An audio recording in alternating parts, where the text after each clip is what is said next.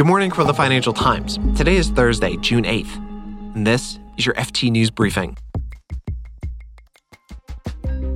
The U.S. is boosting military cooperation with Taiwan. India's deadly train accident happened despite years of rail investment. And in Baltimore, Maryland, two guys are renovating a historic office tower. We'll look at office to home conversions like this and whether they'll ease the country's housing shortage. I'm Marc Filippino, and here's the news you need to start your day.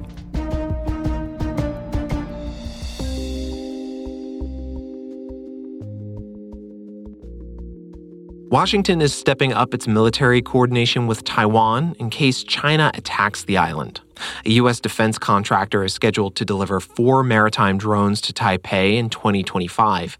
And sources tell the FT that the U.S., Taiwan, and Japan plan to share real time data from those drones. Now, we should mention that including Taiwan in this data sharing agreement is extremely sensitive. China sees Taiwan as its territory and has threatened to take it by force. A senior U.S. military official told the FT that China will probably see this data sharing agreement as escalation.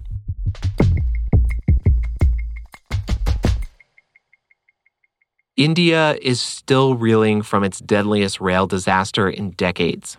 Several trains collided last Friday, killing at least 275 people and injuring nearly a thousand. The government thinks a signaling error caused the crash.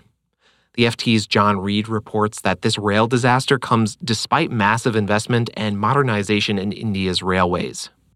India's been investing record amounts of money in the railway system. And indeed, accident rates have been falling over the past decade. They've more than doubled the length of electrified rail lines, and the percentage of track electrified is now about two thirds of the total, which is a higher rate than in France or the UK or many other developed countries. Opponents of Prime Minister Narendra Modi have accused the government of failing to invest in safety measures.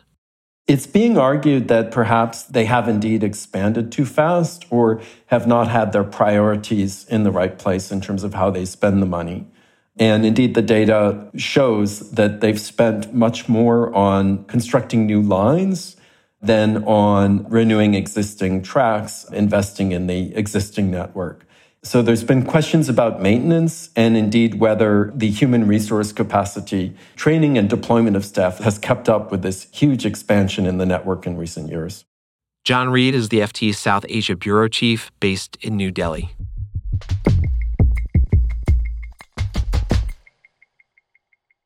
The news briefing is taking a close look at housing shortages in the US and the UK.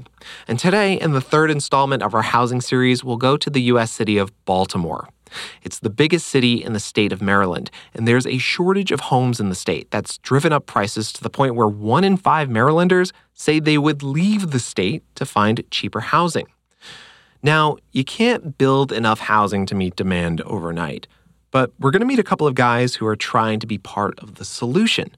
They're converting abandoned office buildings into apartments. I went to Baltimore to check it out.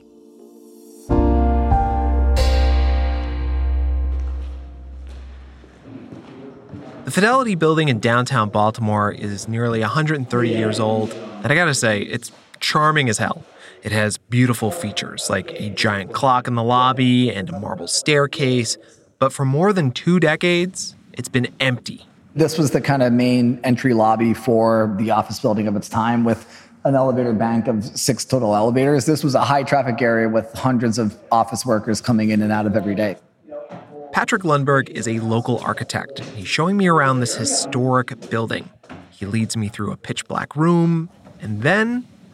Oh, wow, look at that vault. It's amazing. It's a 10 foot high, shiny copper bank vault. It is the Fidelity building, after all, an early home to the famous asset manager. Is it weird that I'm kind of scared to go in there and get accidentally locked, like locked in? Patrick's turning this 15 story office building into residential apartments. For Patrick, this kind of work isn't just about a building, though, it's about improving Baltimore, too. Moved here right out of college and fell in love with a city that's kinda in Washington, D.C.'s shadow. I mean, the nation's capital is less than an hour away. But Baltimore has its own charm. In fact, its nickname is Charm City. you know, I got to live in a city at a young age that was affordable and could offer all the things that a young person would want out of a city. Great, you know, recreation, entertainment, nightlife, and just kind of a really interesting and unique mix of people. But the city's downtown business district has emptied out over the past two decades. High crime and a lack of investment will do that to a place. The pandemic and work from home culture made it even worse. Now, the city is trying to revive downtown, and Patrick wants to be a part of that. This project is going to add you know, hundreds of new units and hundreds of new residents to the area, as well as other work that's happening in the vicinity. So, you know, story being is that this project is part of kind of a, redevelopment and reactivation of this entire district. Patrick's working with a local developer who's similarly attached to Baltimore and also named Patrick. Patrick Grace is part owner of the Fidelity Building. The building sold last year for $6 million, and he says it's going to take another 54 million to renovate. And it's not the only office to housing conversion he's doing. So he has been busy. Swamped, swamped. I mean, I just hired people, and, and we manage the buildings on the back end too. So, and it's like five conference calls a week. And converting old office buildings into apartments isn't just logistically tricky, it's architecturally challenging as well. No matter how well you plan or tour the building or inspect the building, there's a lot of, during construction, a lot of unforeseen building conditions that you run into that cost money and are a headache, and it takes a lot of time. A lot of people just don't want to take it on. Another thing that's really unique about this floor that's going to be a pain in the butt is because we are above the bank vault space here, you have all these units for 15 floors that are sitting on top of that bank vault space. Remember that beautiful copper bank vault they really can't mess with that because this historic architectural feature is tied to a tax credit. So they have to figure out a way for things like pipes to bend around it. Now, if all goes according to plan, the building will open to residents sometime next year, and it will provide more than 200 new units. So, can these types of conversions really solve the local housing crisis? And I don't think this one is a silver bullet, but I think it's still something that can help. That's Jake Day. He runs the state of Maryland's Department of Housing and Community Development, and he says the crisis is not just in Baltimore. Maryland needs around 120,000 more units of housing, according to the National Association of Realtors. And I don't want to leave any stone unturned because when you're in a crisis, I think you got to claw your way out. In addition to taking pressure off the housing crisis, these office conversions can also help revive downtown. Because Day is really worried about what happens if these empty buildings stay empty. The consequences are significant and are going to be boarded up retail. They're going to be dead street life. They're going to be an effect on what it feels like for a visitor to come. So he needs people like Patrick Lundberg and Patrick Grace to build housing and they're excited about being part of this larger renaissance in downtown Baltimore. It's very simple. I have a building that I can build and I can bring people in here and it can be a profitable business. You know, 10 years from now, you'll come down here and go, oh my God, there's a bunch of restaurants and more buildings are open and things like that. That's the, that's the goal, you know, but we can only do our part, I guess, to help that. Big cities like Baltimore, Boston, and even New York all hope that converting office buildings will make some sort of dent in the country's housing shortage. But we'll find out next week, in the final installment of our housing series, that you can't just build your way out of this housing crisis. The economy is weird right now, and it needs to be a little less weird before things get any better.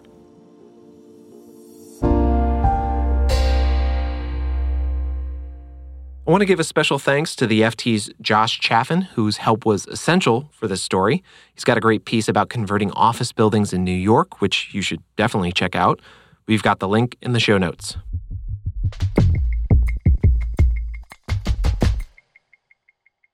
Before we go, we're keeping an eye on the White House today. UK Prime Minister Rishi Sunak is meeting with US President Joe Biden. The two are expected to talk about, among other things, Western governments and their involvement in the war in Ukraine.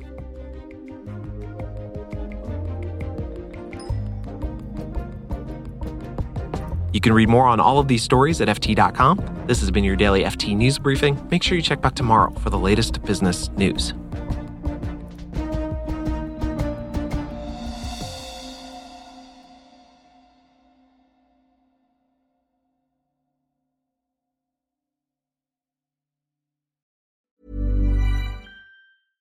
Support for this podcast and the following message come from Corient. Corient provides wealth management services centered around you. As one of the largest integrated fee only registered investment advisors in the U.S., Corient has experienced teams who can craft custom solutions designed to help you reach your financial goals, no matter how complex. Real wealth requires real solutions. Connect with a wealth advisor today at Corient.com. That's Corient.com. Planning for your next trip? Elevate your travel style with Quince. Quince has all the jet setting essentials you'll want for your next getaway, like European linen, premium luggage options, buttery soft Italian leather bags, and so much more. And it's all priced at 50 to 80% less than similar brands. Plus, Quince only works with factories that use safe and ethical manufacturing practices. Pack your bags with high-quality essentials you'll be wearing for vacations to come with Quince. Go to quince.com slash trip for free shipping and 365-day returns.